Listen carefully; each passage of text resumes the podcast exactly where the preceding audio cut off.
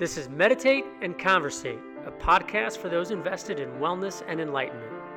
Interviews with experts in their fields and meditations that put theory into practice. Hosted by former news anchor, trauma sensitive yoga teacher, and designated experienced registered yoga teacher 500 hour, Lindsay Barusi. Today we talk with Leah Longcar. This is one of the most important yoga voices of our generation, and one that often flies under the radar. She balances her international teaching and online presence with family life and introspection for her own yogic path, a true role model. Her time studying in India with Satchidananda, K. Pattabhi Jois, Iyengar, Himalayan mountain yogis, and Tibetan Buddhists informs her individualized approach to teaching. Leah is part of a PhD project in psychology in Norway, where she teaches yoga, meditation, and started one of the first yoga studios. She hosts retreats and trainings in her home country of Croatia, where I first met and studied under her in 2017. And her studies of psychology, anthropology, and philosophy are a perfect alchemy for brilliant and much needed perspective, which she shares generously with us today. Hear what it was like to study under well known teachers we no longer have access to, how modern life enriches her understanding of her path, and why you shouldn't wait to live your life fully. Here's my conversation with Leah as she joins us from Norway this week. When I have had the pleasure of studying with you, I think some of my favorite times learning were in our philosophical chats that's really a nice sweet spot for you because you're a very deep thinker. Uh, some of the chats were about the sutras, others about like ethics of, of sex or questions about the universe and our place in it. Did you always have this sort of existential perspective and, and curiosity? I did. Uh, I remember when I was still um, a young kid in the school, I was studied. Stu- I, I've been studying existentialist, and uh, I wrote a thesis on uh, on Franz Kafka, which is one of the the existentialists, you know, of the previous century. So it has always been a very intriguing question: Why are we here? Who are we? What's the meaning of life? Um, all these questions have been always popping up into my mind since my childhood, and uh, yoga came as a natural. Um, kind of inquiry and and once i encountered yoga for the first time um, I found the same questions. This was the only path where it kind of uh, satisfied me in the level of uh, questioning and the level of thinking and how far they were willing to go. Uh, I think yogis are the ones who were going the furthest. Uh, existentialists usually just sit on the chair and take a nice pipe smoke, while yogis, they've done the work yeah they've really put like the the theory into practice right? They're they're yeah. doing the things that they need to do to get closer to those answers. Your path has been a long one. I think you said you've been practicing since the 80s and is that right? Yes correct yeah. And so you've studied with so many of these important knowledge vessels that um, mentors that us nowadays we only get to read about in books or see in old videos what mentors helped illuminate your path the most? I feel they kind of cooperated. Like Swami Satchidananda from Integral Yoga, he actually said, go to Pattabhi Jois.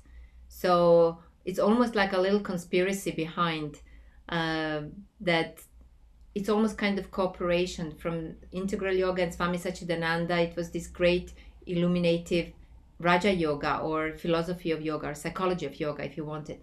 And then uh, it's almost like he spotted that I have this good connection with the body mind, and but I was kind of loose and not very disciplined. So I went to Pattabhi Jois as he recommended, and this is where I got all the discipline and and uh, the structure in the practice. So I feel that all of these teachers have brought something into the alchemy of my own um, self discovery. Um, and I feel very blessed that I was able to live in the time when they were still very much uh, uh, alive and and teaching. So it's truly a blessing.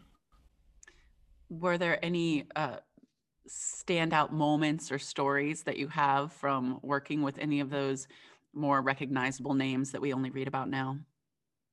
Mm-hmm.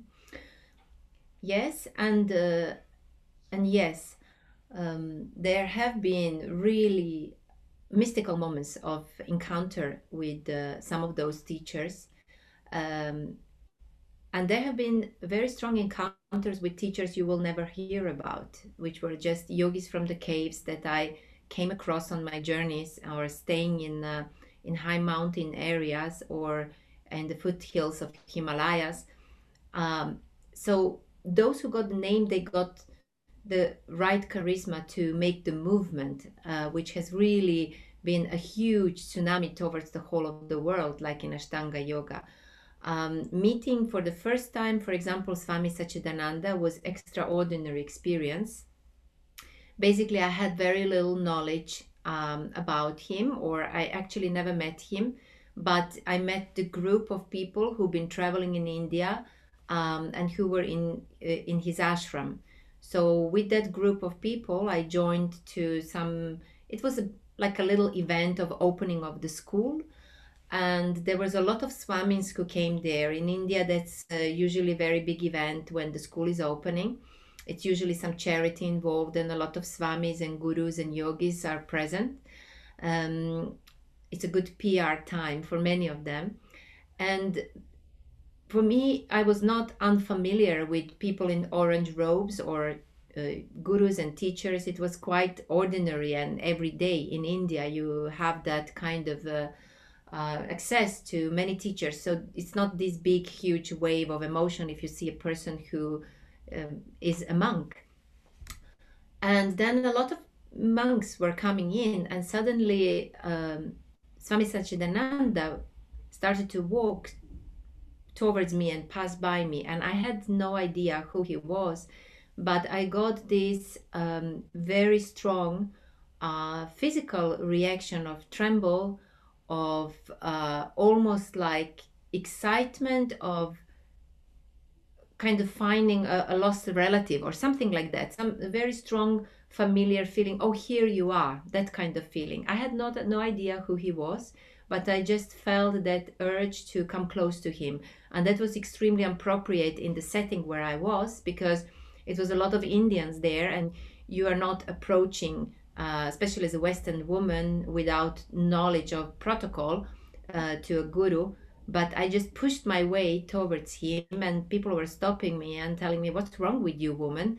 So it was really um, a mix of embarrassment for what my body and my, my mind is doing according to the conventions, how you're supposed to act in these situations, and this unbelievable urge just to come close to him. So I somehow came close to him and uh, uh, bowed to him, and I had this uh, strong feeling of recognition. I had no idea who this old uh, sweet man was, but I had this strong feeling of recognition, and that feeling has been going on for a long time uh, while I was in India, and it happened so I became very close to him in that journey.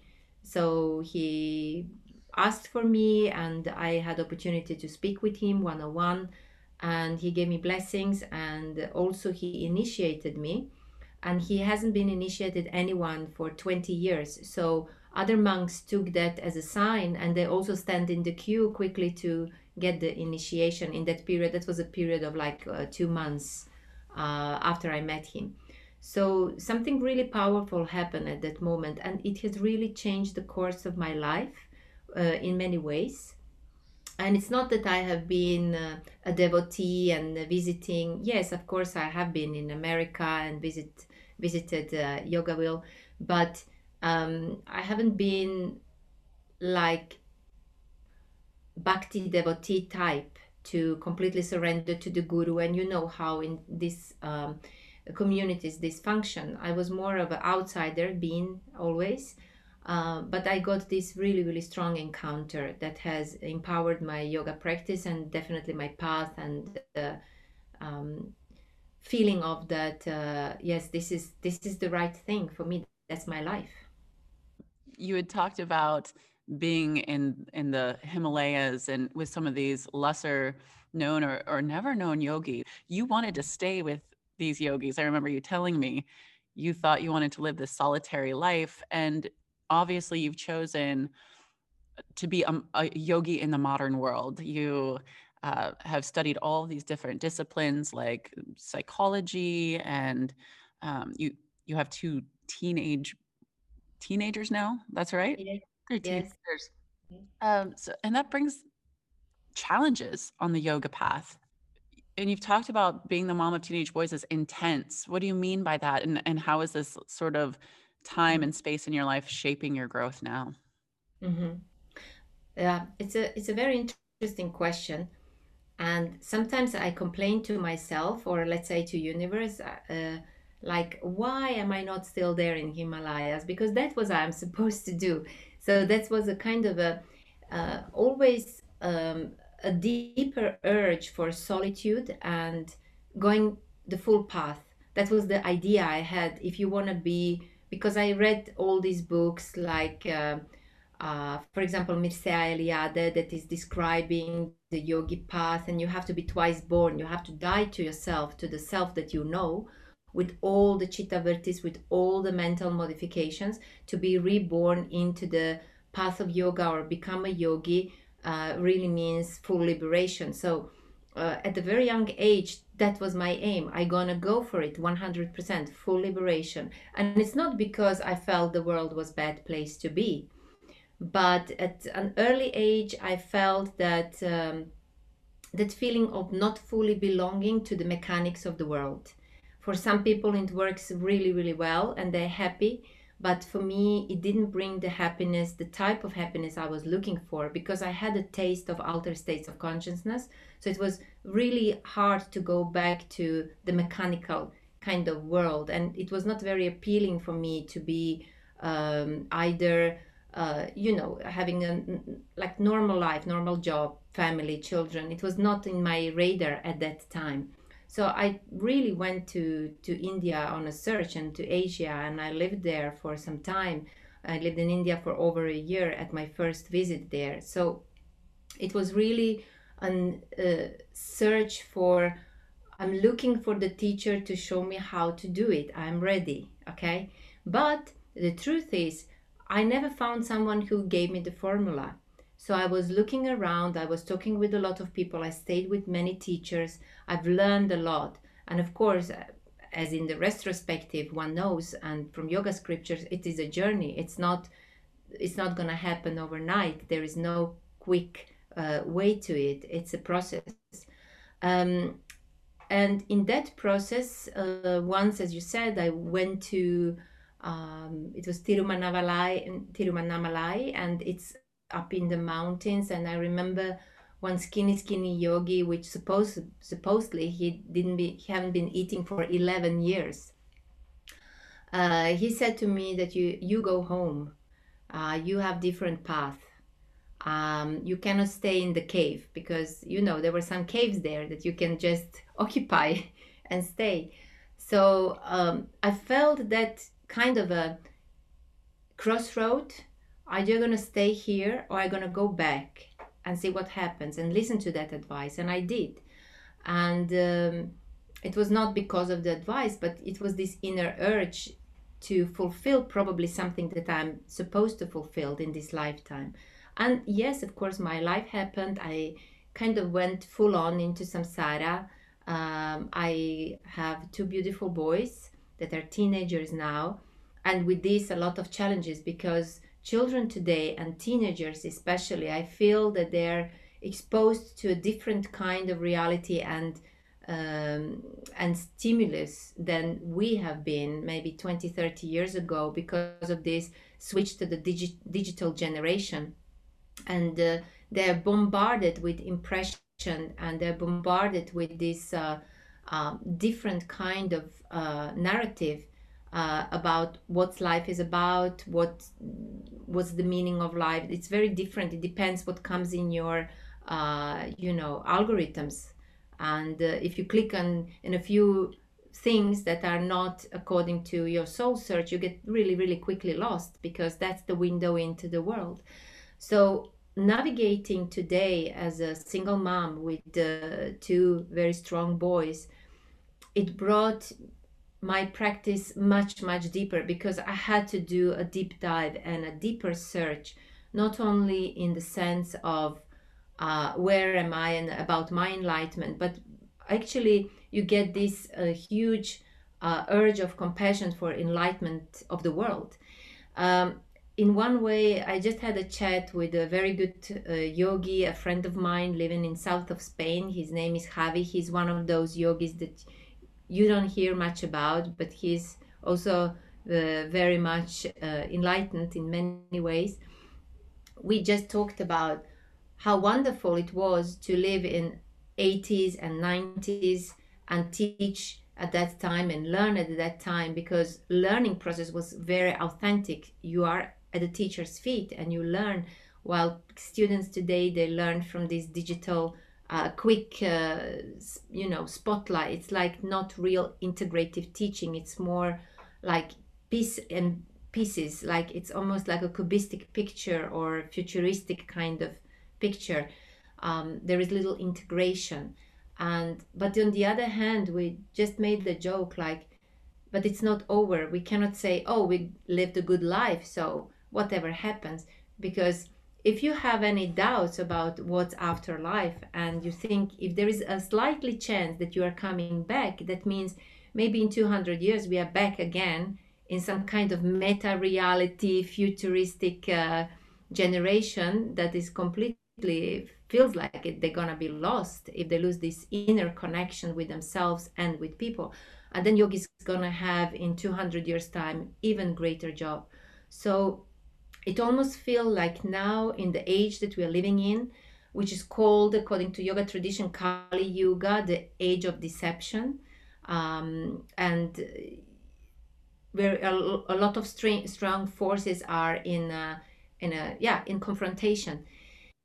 It's almost a greater urge than ever to continue with the yoga path and transmit it in a good way to the generation that is coming and generation that will be coming because yoga has survived over several thousand years. It's going to survive a couple of more hundred of years. Uh, but it's going to be adapted to the generations that we are living in. So i'm looking for the right formula how to transmit this let's say to my boys teenagers or to young people of today what are the right clues? How do i um, enter this connection this soul connection with another person young person of today? So that's kind of a mission that not only me but i'm talking with other yogis. We're trying to reach to the next generation. And how do we do that? Because in the days you would be travel to to the teacher. Now teachers are running after students. So it has kind of swapped the whole concept. So, and yoga is adapting. So let's see how this will unfold. But we have to be super, um, how to say, patient, loving, compassionate, and definitely patient to reach the hearts of the generations that are coming.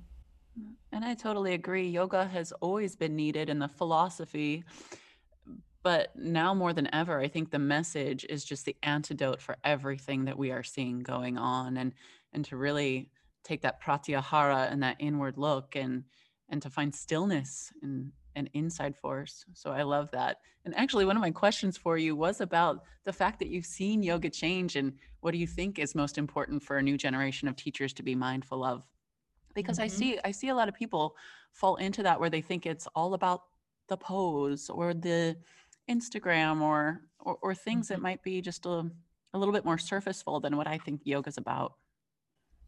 Surface surface will never survive because it's always going to be hit with a lot of waves and storms.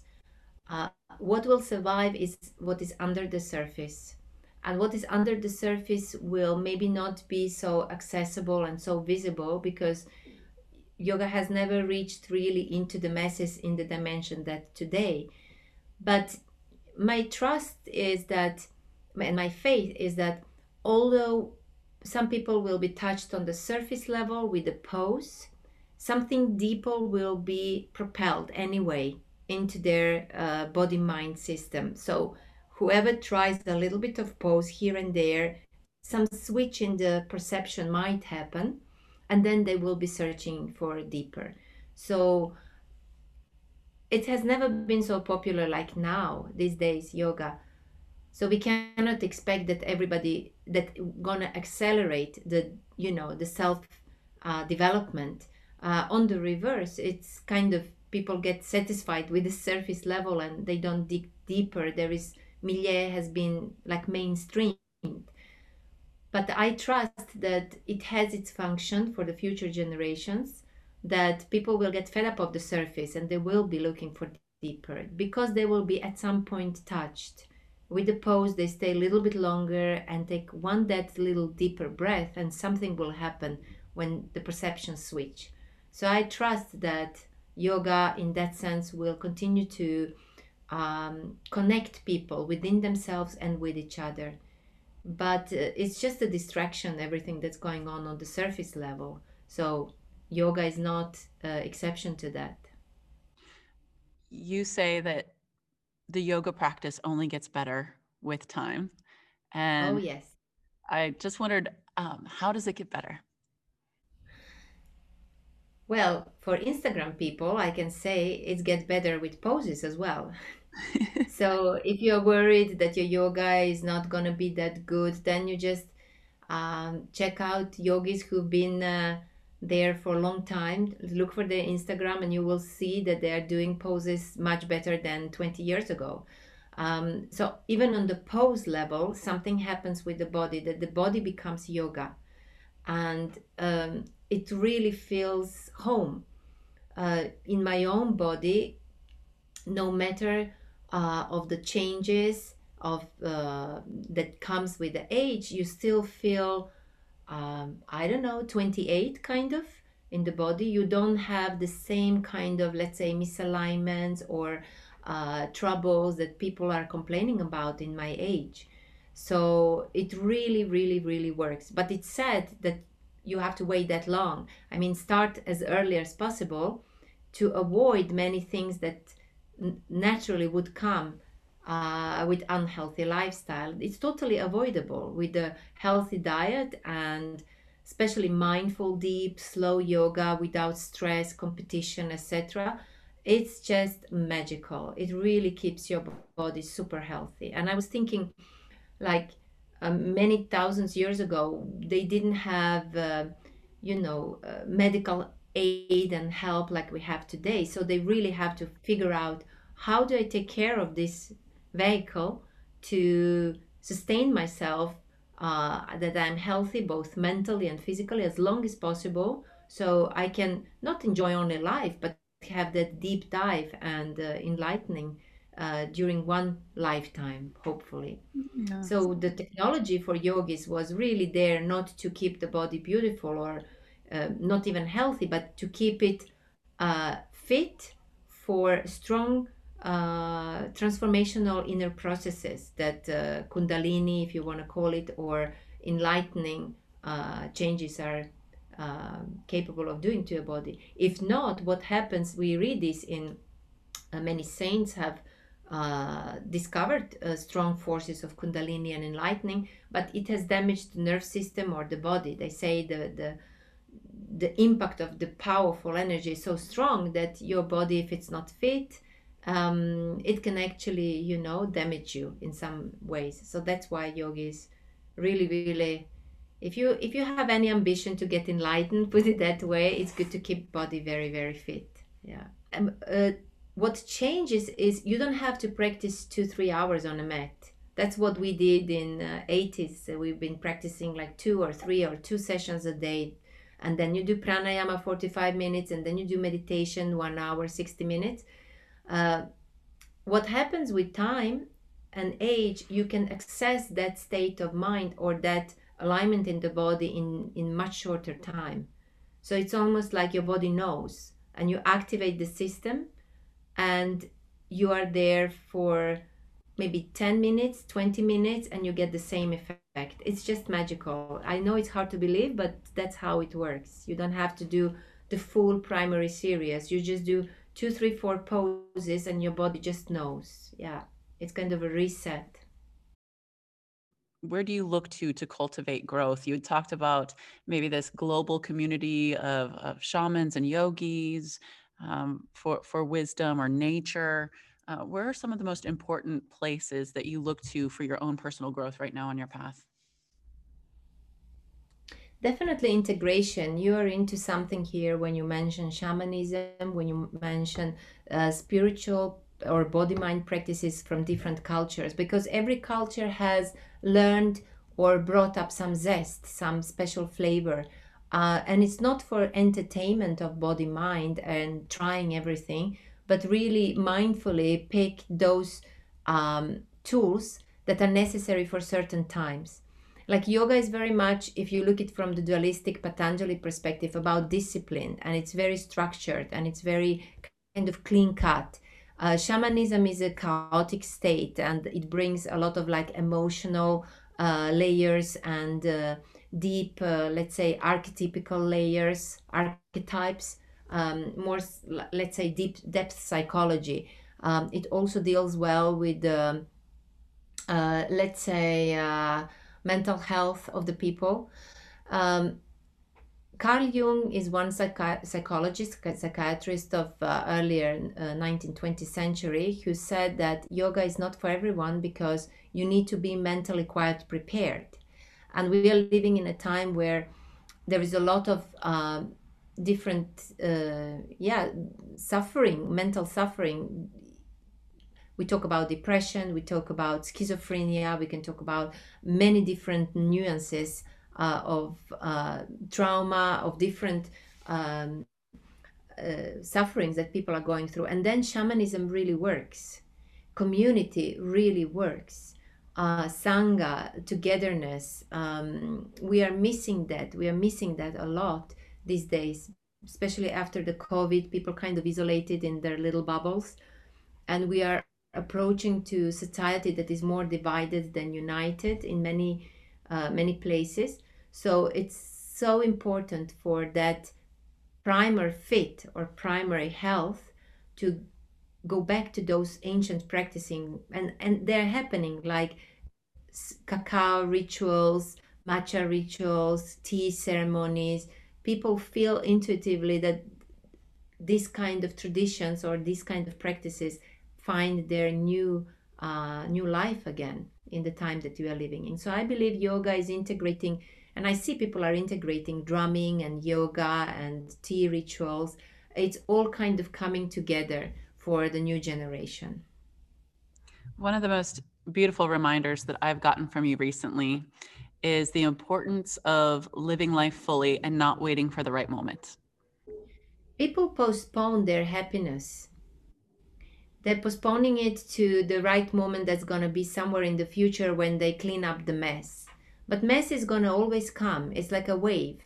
So we are never going to be less messy. We're always going to be messy as long as we have life because we have so many threads connected to our past, to our ancestors, to the world, to the uh, environment. Uh, like the mess is always going to be there. So instead of cleaning it up and trying to organize the mess, we just have to, at some point, accept it and just live fully our life together with that mess. It's uh, it's almost like not avoid, avoiding your own shadow because shadow is there. As as you walk it's just behind you all the time.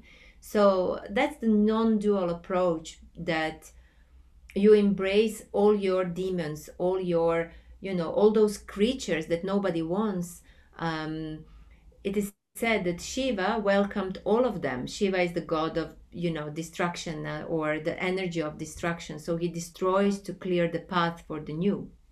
And he welcomes all of these gumbling creatures that no one wants. He said welcome all. You are all part of me. So we are all um, how to say both light and shadow and instead of fighting because that fight is like we can live our life fighting it fighting it fighting it integrating it, finding space for our shadows, finding space for our mess.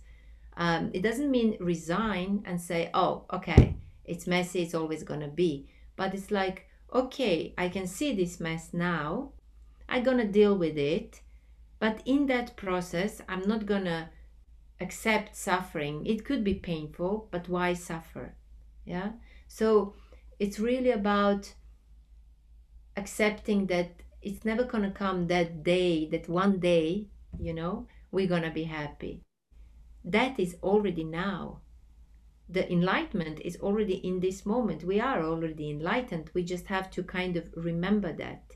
And for that, we need to trick our mind. And meditation, this is what it does. It doesn't bring you to enlightenment, but it tries to trick your mind so that the mind can, for just for a moment at least, um, fall to kind of rest. And in that moment, we are able to see.